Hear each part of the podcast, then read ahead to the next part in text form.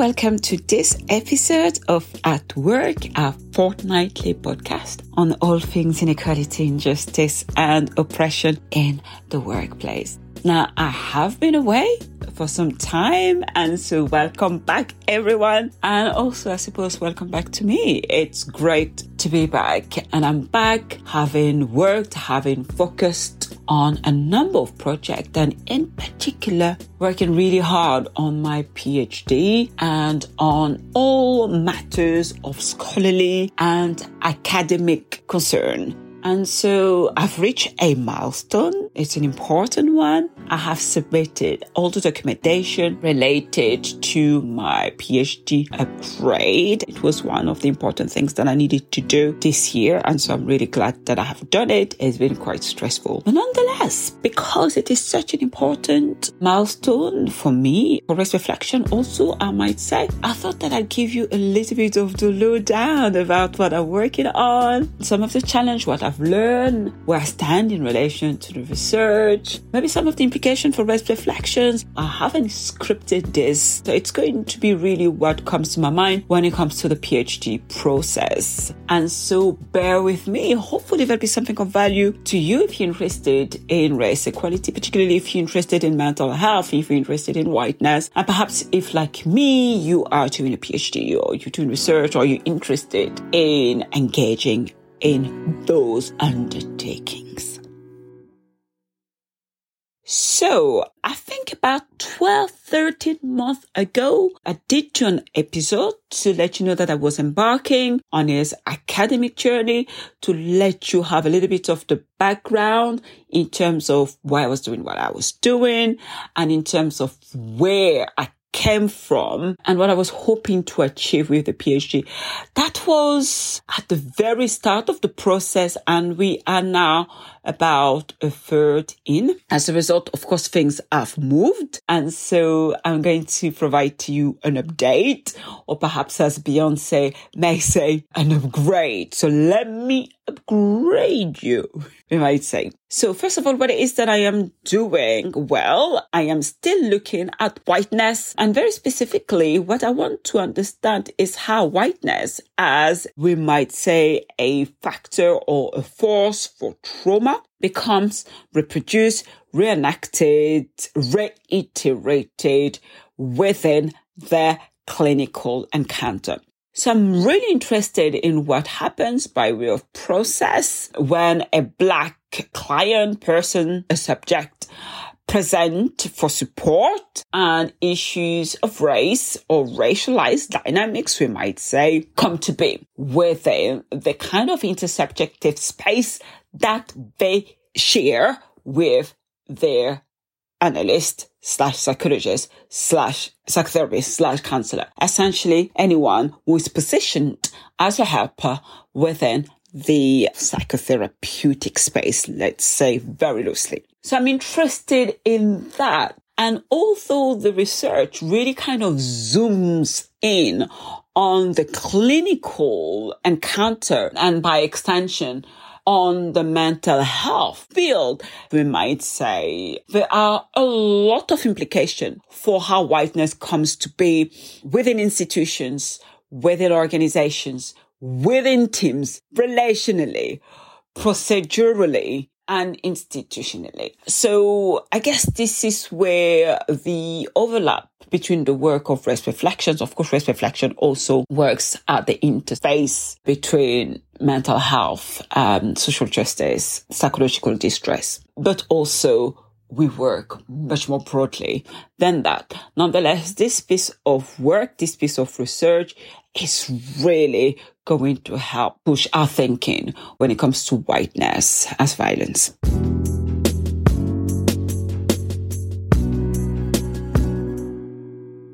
So let me tell you just a little bit more about the methodology so that you might be able to frame the content perhaps a bit better. So I am developing and I say developing a group analytic frame to answer these kind of interrogations. Um, and so group analysis very briefly, I mean, I talk about group analysis very, very frequently on at work, but very briefly in case that's the first time that you hear at work or, and you're not familiar with group analysis. Group analysis, we might say the therapeutic field, but it is also, I guess, a scholarly domain, a kind of theoretical ways to think about people in relationship and in context. And it sits, we might say, at the intersection in the main of psychoanalysis and sociological thought. It's really interested in processes, in group processes, in group dynamics and how that inform our subjectivity or how we come to think about ourselves, how we come to be in the world, but also how it influence how we relate to others and these others might be other people in the more proximal sense. So our colleagues, our family, our friends, you know, groups that we inhabit or that we are a member of, but also those others might be the more macro context, such as nations, societies, intergroup relations, this kind of stuff. So if you're interested in group analysis, you go on to Race Reflections and you select or you click on the page for the study whiteness in tech therapy. There's a few resources there that you might be able to access if you are really new to group analysis and you are curious. And I would really encourage everyone to be curious about group analysis because it is a really helpful discipline when it comes to thinking about the reproduction of injustice and inequality. That doesn't mean that it is necessarily mainstream thinking within the discipline, but the, uh, the tools certainly theoretically are quite helpful. And that's of course why I am in there. And so I'm developing this methodological frame to kind of think what happened at personal level, at interpersonal level, at structural level.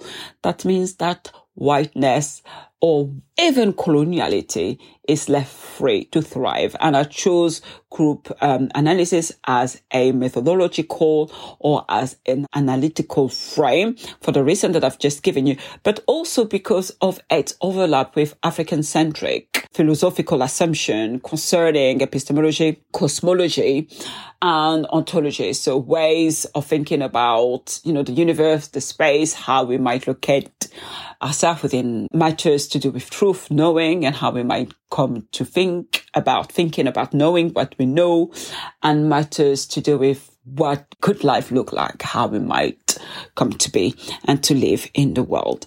And so there is a lot of overlap, as I said, within group analysis and within kind of African philosophies.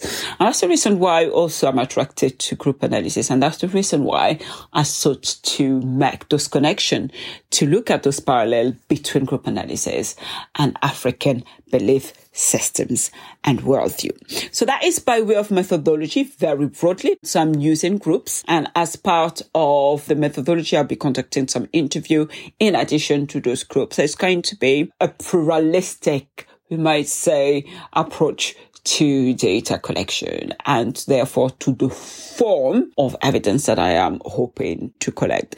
But essentially, it is all geared toward understanding either people's lived experience when they have attempted to bring into the clinical space matters to do with race, or when they have witnessed, experienced, been exposed to racialized uh, concern dynamic happening in the therapeutic space, but also asking people who might not necessarily have that experience because because they might not be racialized as black. Focus on black people or as brown, or indeed they might simply be people who are interested, member of the communities, or perhaps practitioners who are interested. Just come together in those groups and let's just think and reflect on what's going on and what we can do about the going ons.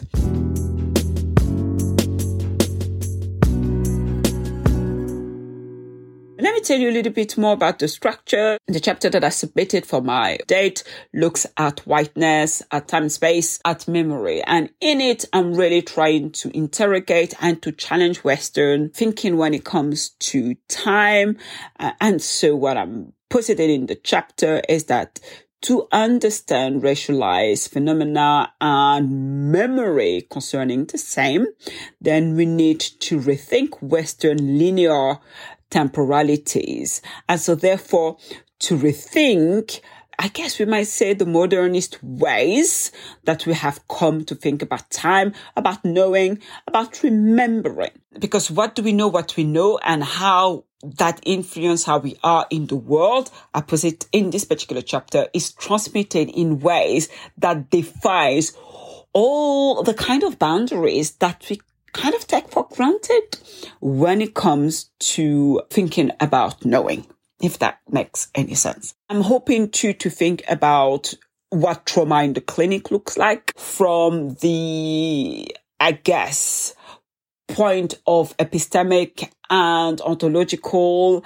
perspective. So what I want to look at is the ontological and epistemic assumption that underscore clinical work. So that is a little bit kind of more technical, perhaps a bit more jargony, perhaps a bit more scholarly. But what I am trying to say here is that when we do what we do in the clinic, what we do is also bringing into the room particular assumption, particular ways of thinking about the world, particular philosophies. And those philosophies may at times be at odd with, you know, the philosophies, with the worldview, with the lived experience of people who are racialized as black. And if so, I want to really unpick that in which ways, because that would lead us to matters of violence. And so in this chapter, I want to really look at symbolic violence and I want to look at epistemic violence, kind of from sociological and philosophical perspective, using in particular, you know, Fanon, Bourdieu, Spivak, and other kind of post-colonial thinkers. I'd say that really what I'm interested in is understanding the mechanics by which whiteness comes to be in the clinic, what that looks like, what we can do about it, and how might we then decolonize if we believe in decolonization. That's number one. That's not something we must take for granted. And, and number two, what that then looks like for people in the clinic, whether the clinician themselves, but also the patients or the clients. Here in a particular case, people who are racialized as black. So that is my thesis, what I'm, I'm setting out to do. Some of you might think that oh, that is an extension of the research that you've done in psychology. And that is absolutely right. And some of you might also rightly see that it is an extension of Living While Black, which focused on my own clinical experience of supporting people experiencing racial trauma. Now, with that thesis, what I want to ask is, very specifically what happened in the clinic that creates trauma, right? How is racial trauma or racialized distress, we might say, in operation or brought into being in the clinic and what might we do and what are the implications for healing. And so therefore, what are the implications for mental health discipline? And by further extension, we might even say, what are the implications for supporting people who are racialized as black within organizations at large. Now that's a little bit ambitious, but I'm sure that there will be some implication.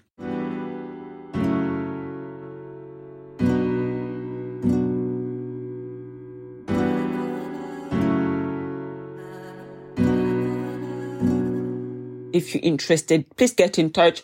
There's a study page again on race reflection where you can get further details. And in fact, I'm still recruiting participants. I'm not dying for participants, but there is some room. So if you're really interested, if you'd like to take part, please get in touch. Now, I'm going to end this episode on some of the challenge that I have experienced in terms of getting to that stage. As I said, getting to this great point is a significant milestone and is of course very anxiety provoking because it is an examination. There's no to worry about that. Not as formal as the final thesis, but nonetheless, it is an assessment. And so most students will find it anxiety provoking. It doesn't matter how confident you are in your work and it doesn't matter what kind of feedback that you've obtained from your supervisor. It's an examination.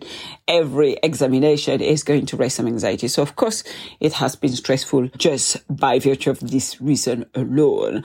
But also, I think I've submitted something like 30,000 words that include references for the upgrade. And so altogether, I've written, I think, in this first year, something like 40 or 50,000 words.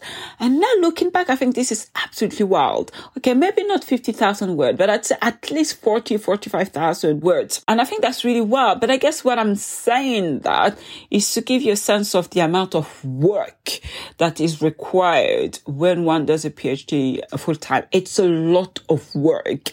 And so by extension, it means that it's very challenging if you're doing something else. I mean, it is usually discouraged to work full time and to do a PhD as I'm doing it full time. It is really discouraged. In fact, most people struggle to do that. I've been doing Race Reflection more or less full time. I've been doing the PhD full time. And so it means that I've been working 60, 70, 75 hours a week on some weeks, sometimes more, sometimes a bit less, depending on priorities that need to be juggled. And that's really, really demanding. And the only reason why I've been able to do that, and I think I've said that in the first episode when I talked about the research, is because of the overlap between my writing for Race Reflections, the work that I do for Race Reflections, the PhD, and prior research experience. So I know the area, even though I've been introduced to new thinking, new authors, new scholars, new areas for sure. And that's been great. But there's still something that I've brought to the PhD, which was I would say a fairly solid understanding of what I wanted to do, why I wanted to do it, and a fairly good understanding, I would say, of the area when it comes to whiteness, when it comes to uh, racial trauma, when it comes to mental health. And that really has helped. I don't think that I would have been able to reach the point that I've reached in the time that I have without that. I, I, really don't think that I would have done that. And so the implication is that if you want to do what I'm doing, which is doing a PhD and doing other stuff, you really want to pick an area that you are familiar with. If you want to start something afresh, I mean, just don't, just, just don't. I mean, it is barely, barely manageable, even though I know fairly well, you know, what I'm doing most of the time, most of the time. And there are moments I'm completely clueless, of course, like everyone. If you want to do what I'm doing, doing, starting afresh, it's not going to happen. I mean, I don't know. Some people uh, might be geniuses, but you know, for the average person, it will not happen. The second thing is, I think I've said that before, is the amount of reading. I think I got better at kind of skim reading and kind of extracting. It's not a term that I'm particularly fond of as a black woman of Congolese descent, but there's something about, you know, reading to make your case. And there's no two way about that. You might not like it. And everybody would like to kind of sit and read books from page to page, line to line, and then decide on what's relevant. Yeah, let me just be honest. That is not realistic. You have to be really focused, I guess, because of what I'm doing and what I'm doing. And so one thing that has been particularly helpful following on this point is I was asked to produce a thesis outline, even though that's not really required for an empirical uh, project where I am registered at Birkbeck. And I was a bit resistant to do that because I thought I'd lock myself into needing to do or to take a particular direction or to do particular lines of inquiry. So I was quite of resistant to do that. But I would tell you that's probably one of the most helpful things that I've been asked to do because it has really framed my thinking. It's made be more focused about where I'm going to go. And so therefore it's also help with delineating what reading I can include, exclude, and I guess made me really focus on where I'm going with that. And so that's been invaluable. So thank you to my supervisors for recommending that. Even though I was a little bit stroppy, I'm not going to lie that I needed to do that. It was maybe half of the well spent. I think probably the most well spent time that I spent in the entire thesis. So I don't know whether other people doing PhD have found that helpful or whether your kind of program allows you to do, whether even you, the structure of your, of your thesis allows you to kind of think in advance what you want to write about. A bit like when you do a book and maybe there is that familiarity because I'm writing my third book and so books are not that intimidating to me. Certainly writing a thesis is more intimidating to me than writing a book. And a lot of people are going to find that completely, completely wild and unbelievable. But it is the truth. And it is the truth simply because it's a process that is familiar. I've written book. I've written chapter. I've made a case for particular chapters. I've dealt with editors. I know how to defend what I've chosen to include and not to include. And so this process has into that experience and that has maybe alleviated some of this anxiety.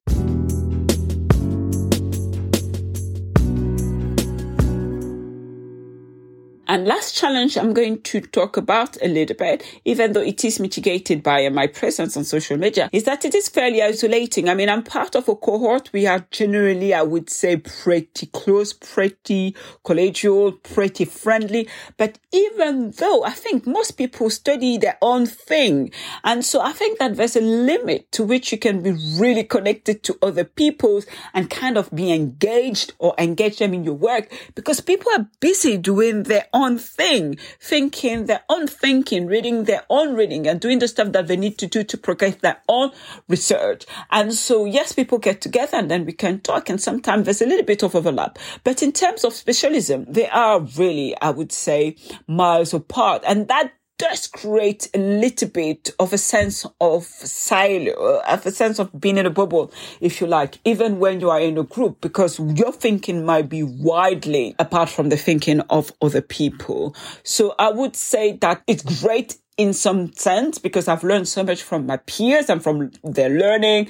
And in fact, I've picked up some ideas and I've picked up some theories from the conversation and from the kind of seminar where we exchange. So that's been helpful. But when it comes to having someone that study what you study, that research what you research, that is familiar with your ideas, that is familiar with the thinking of where you want to go and you can kind of bounce off ideas at that level level of scholarly proximity. You don't get that. Well, I haven't got that. And so, yeah, I that. You get a little bit of that to some degree in supervision, but not much. And now I understand why they say that you become the expert in the area that you're researching. And because you are the expert in the area that you are researching, it can be very difficult to find other people to share with. Of course, I can have lots of conversation about various topic, but I would just love some time to have someone that is also studying whiteness and trauma in psychotherapy, in psychology, and mental health, and we could just sit down.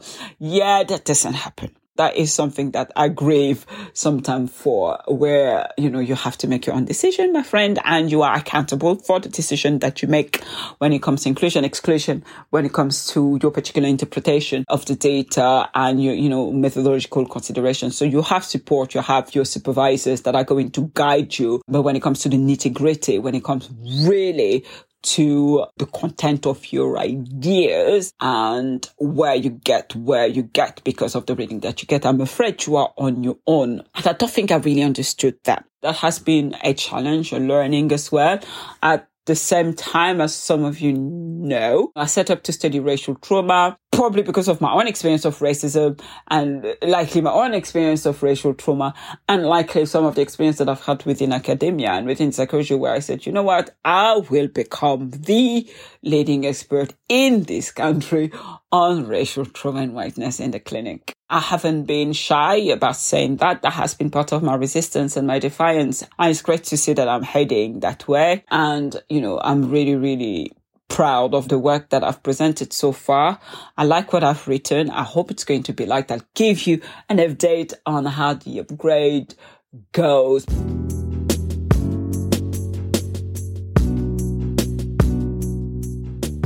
And so that was it, my good people. A little bit of musing on the PhD to upgrade, to process the content, the relevance, why I've done what I am doing, some of the methodological considerations. I hope I haven't been too jargony. I mean, this is doctoral research on whiteness, so I really apologize if it makes zero sense. I hope it makes some sense and I hope that you can see the relevance for whiteness within organizations at large.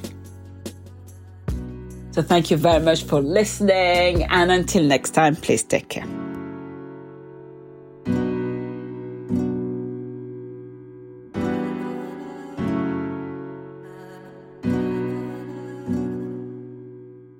Subscribe, rate, and review on Apple Podcasts, Spotify, Google Podcasts, Amazon Music, or wherever you get your podcasts.